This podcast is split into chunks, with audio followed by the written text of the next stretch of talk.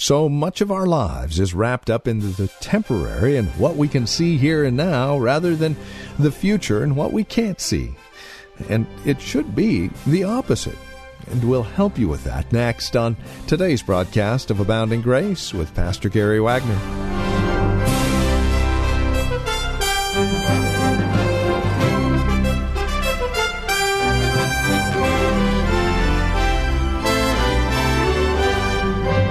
You know, as Christians, we've been bought for the purpose of enjoying another place, heaven. So often we get wrapped up in this place here on earth and where we're at now that we fail to lose sight of the glory of heaven. Well, here in the Lord's Prayer, we have a petition. Uh, keep us from temptation, deliver us from evil. And wrapped up in that petition is the fact that we are asking God to perfect our sanctification and salvation at our death and resurrection, which means as Christians, we need to be looking forward to that time that we will find ourselves before our Lord and Savior Jesus Christ face to face. If that doesn't excite you, then stick around. Our prayer is that we'll do just that. Bring about an excitement in your life. Here's Pastor Gary Wagner now with today's broadcast of Abounding Grace. We will be totally conformed to His image, morally and spiritually, so that there will be no desires in our lives contrary to what He desires for us. There will be no desire to live any other kind of life than the life that the Lord Jesus Christ wants us to live. But here's another great thought. The glorification of the believer and the perfection of his salvation is not individualistic, but covenantal. That's a great theological statement, and here's what it means it means that the glorification of believers will happen to all of us at the very same time. When God glorifies me, He is going to glorify you. It's going to happen to all of us at the same time. All of us who are regenerated in this life will be raised from our graves, and the moment we are raised from our graves, all of us at one time together will be glorified, and our salvation will be complete the entire church of God, the Israel of God, the family and kingdom of God, the covenant community of God, the entire church will all be glorified at once. Those who shall who have died shall be raised from the dead, and those who are alive at that time will be resurrected without experiencing death. And then the entire church of God at the same time will be glorified and will experience the perfection of salvation. So, beloved, love the church now. You know, all of those people who have visited us over the years and, you know, didn't particularly like us and all those who don't think much of Reconstructionists, they're stuck with us.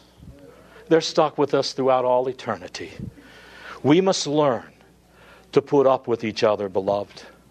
We need to learn to love each other and respect each other because there is coming a day when we will all cross the finish line at the very same time.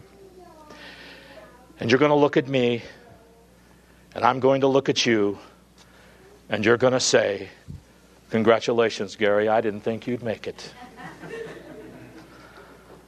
but there is coming a time when we will all cross the finish line at the same time, and that is when God perfects our salvation. Our catechism says that one aspect of the completing of our sa- salvation is the trotting of Satan under our feet. Beloved, our salvation cannot be completed unless Satan is completely beaten down underfoot. Because as long as he is around, he will always be a threat. There is always going to be a problem. There will be no rest. You will always have to keep your shield up. So, if salvation is going to be complete, Satan must be eliminated from the picture. And to say that he is trodden underfoot is obviously an allusion to a string of texts that we find throughout Scripture about the defeat of Satan. And to understand them, let me give you just a quick introduction. There are three aspects to this defeat of Satan that the Bible talks about. There was a decisive defeat of Satan when Christ died on the cross. There is a gradual and progressive defeat of Satan through the faithfulness of Christians and the preaching of the gospel. And there is a final and complete destruction of Satan at the very end of the world when Jesus comes back. Now let's look at the texts that make reference to this. First, Genesis 3:15. Here you have the first gospel promise in the Bible right after the fall where Paul says where God says to the serpent, I will put enmity between you and the woman and between your seed and her seed. He shall bruise you on the head and you shall bruise him on the heel. Here is a promise that the seed of the woman the virgin born Messiah would bring total deliverance, total victory over Satan, subjectively and objectively, in people's hearts as well as in the history of the universe. That he will crush Satan's head. You know, and then you have the picture of Golgotha. And Golgotha means the place of the skull. And the cross of Jesus crushes right into the top of that skull where Christ died. Now, if you turn to Hebrews chapter 2, verses 14 and 15, you'll see how Jesus won the victory over evil that was promised all of us way back in Genesis 3:15. Listen carefully. It says, "Since the children share in flesh and blood, he himself likewise also partook of the same, that through the second coming he might render powerless him who had the power of death, that is the devil." Anyone have that translation? I actually hope you do not. Because here is what it actually says Since the children share in flesh and blood, he himself likewise also partook of the same, that through death he might render powerless him who had the power of death, that is, the devil and might deliver those who, through fear of death, were subject to slavery all their lives. Where was this great battle defeating Satan that so many talk about? Where did it take place, or where will it take place? Not in some future cataclysmic event at the return of Christ, but at the great cataclysmic event in the center of history where Jesus died on the cross, guaranteeing the defeat of Satan then and there.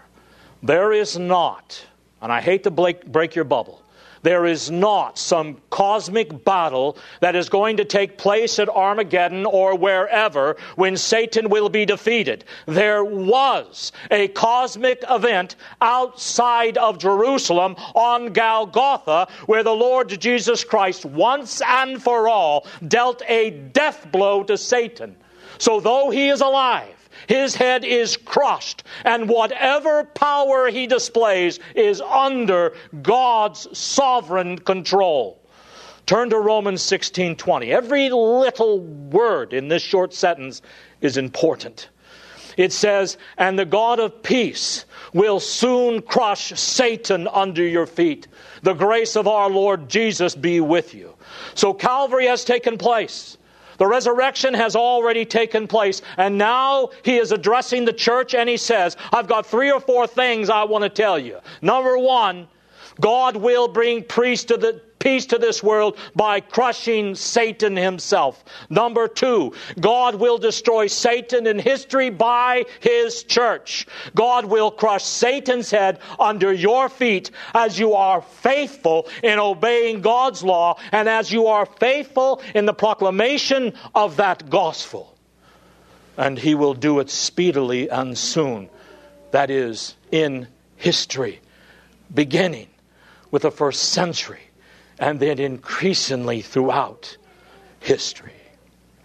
The Lord Jesus Christ crushed Satan's head, and beloved, you hold your foot on Satan's head as you are faithful to Christ and submit yourself to his word, and as you bear witness to the word in this culture. The God of peace shall crush Satan under your feet shortly in history. Turn again to Romans 16. I want to show you the kind of people God will use to crush Satan's head and get the victory over him. Let's read verses 17 through 19. This is the kind of person that will be involved in keeping Satan's head crushed. Now I urge you, brethren, keep your eyes on those who cause divisions and hindrances contrary to the teaching which you learned, and turn away from them. For such men are slaves, not of the Lord Jesus Christ, but of their own appetites. And by their smooth and flattering speech, they deceive the hearts of the unsuspecting. For the report of your obedience has reached to all. Therefore, I am rejoicing over you, but I want you to be wise in what is good and innocent in what is evil. Now, notice three traits of those under whose feet God will crush Satan's head. Number one, they separate themselves from heresy and unbelief. They are able to discover what heresy is and the division that it causes, and they turn away from it.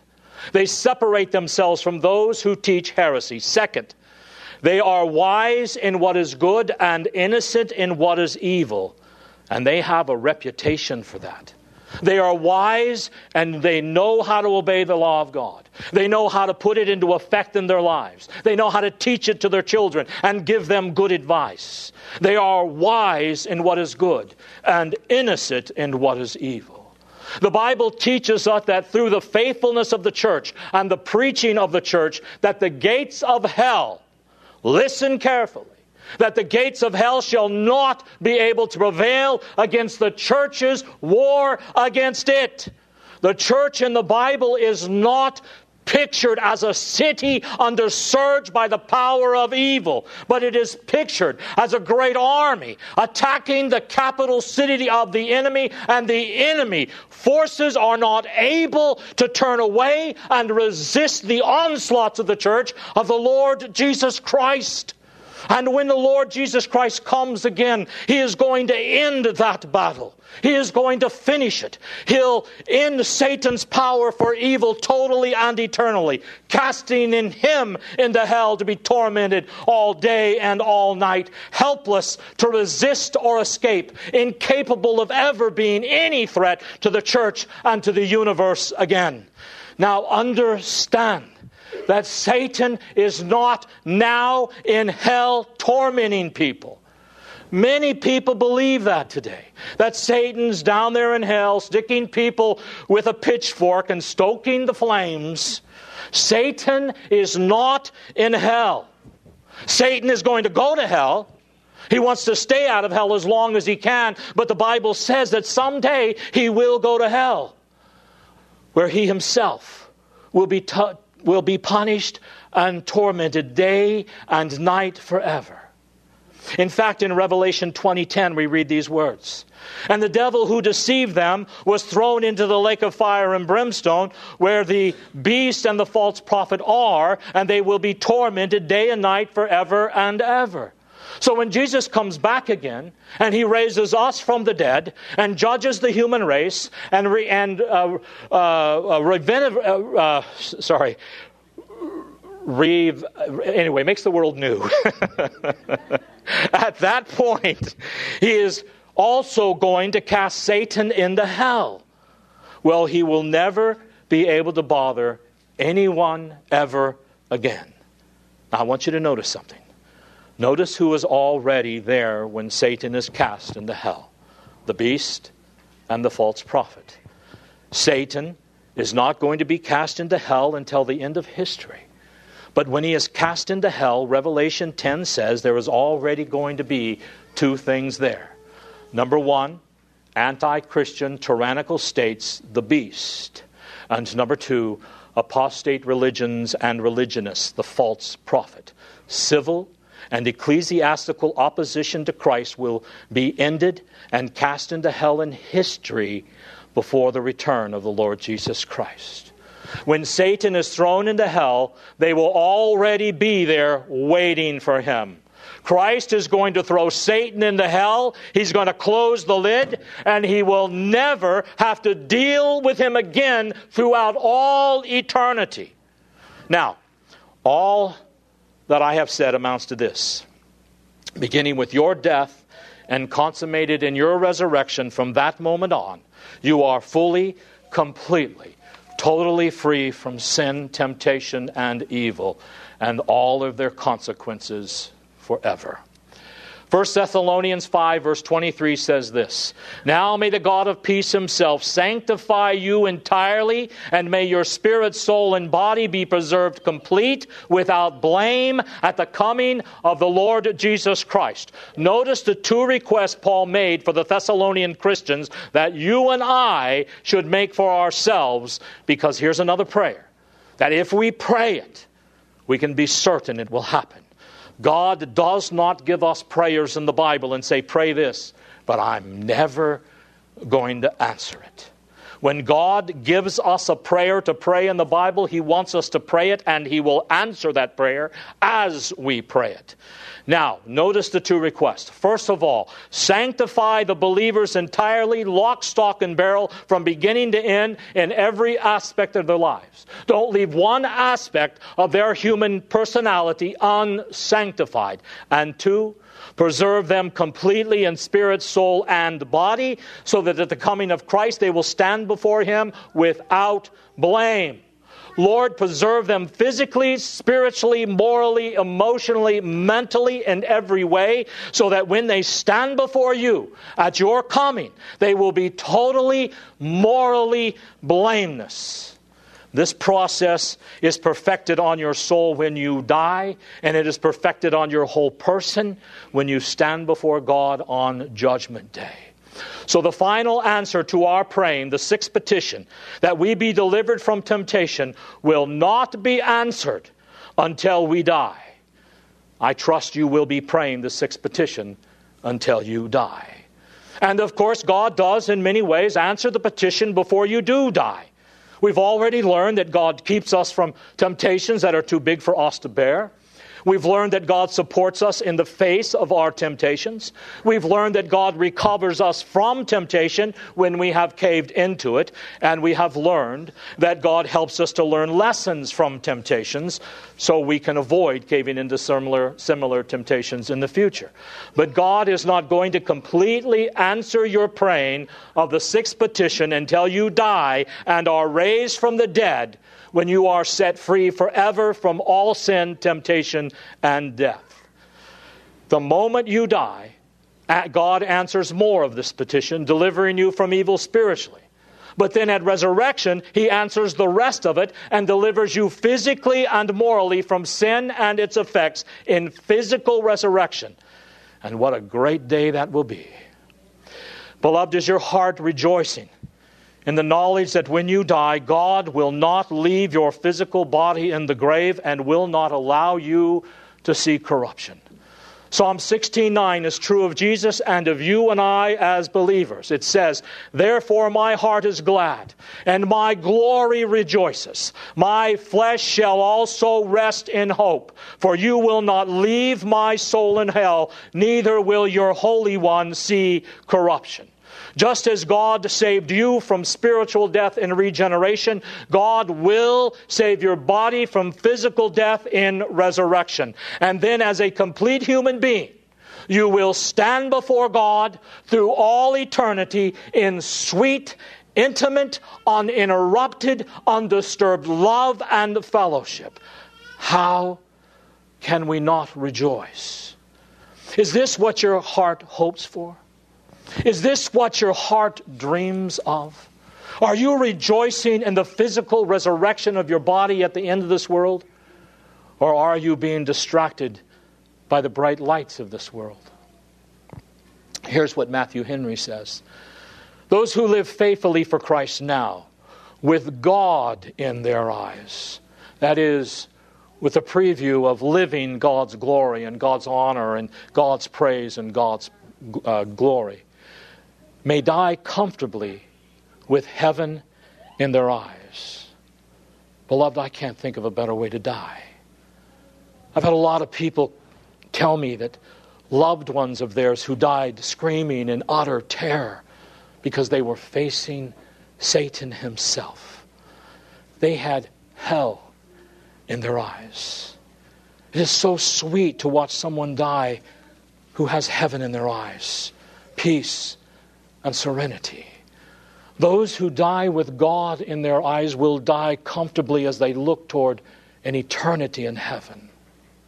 Lastly, beloved, if you are a true believer in Jesus Christ, who longs for glorious eternity with Him, then live every day as an heir with God and a joint heir with Christ of all these heavenly blessings and realities.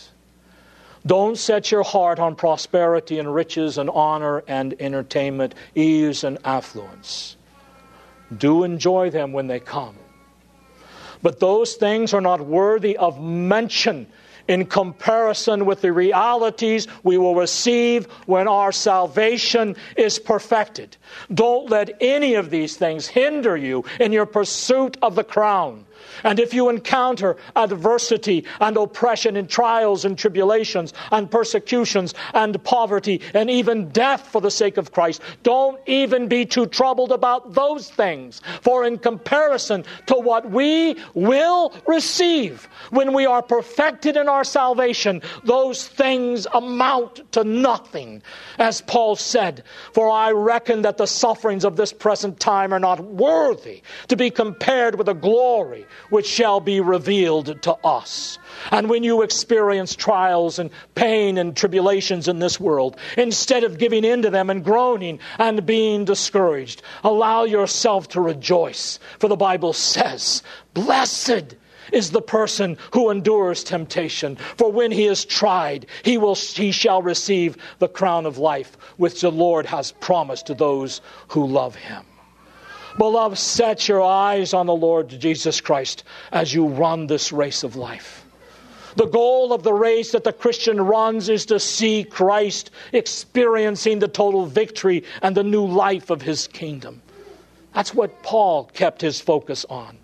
He said, I press on toward the goal for the prize of the upward call of God in Christ Jesus. And the writer of the book of Hebrews tells us that as we run the race of life, we are to keep our eyes fixed on the goal.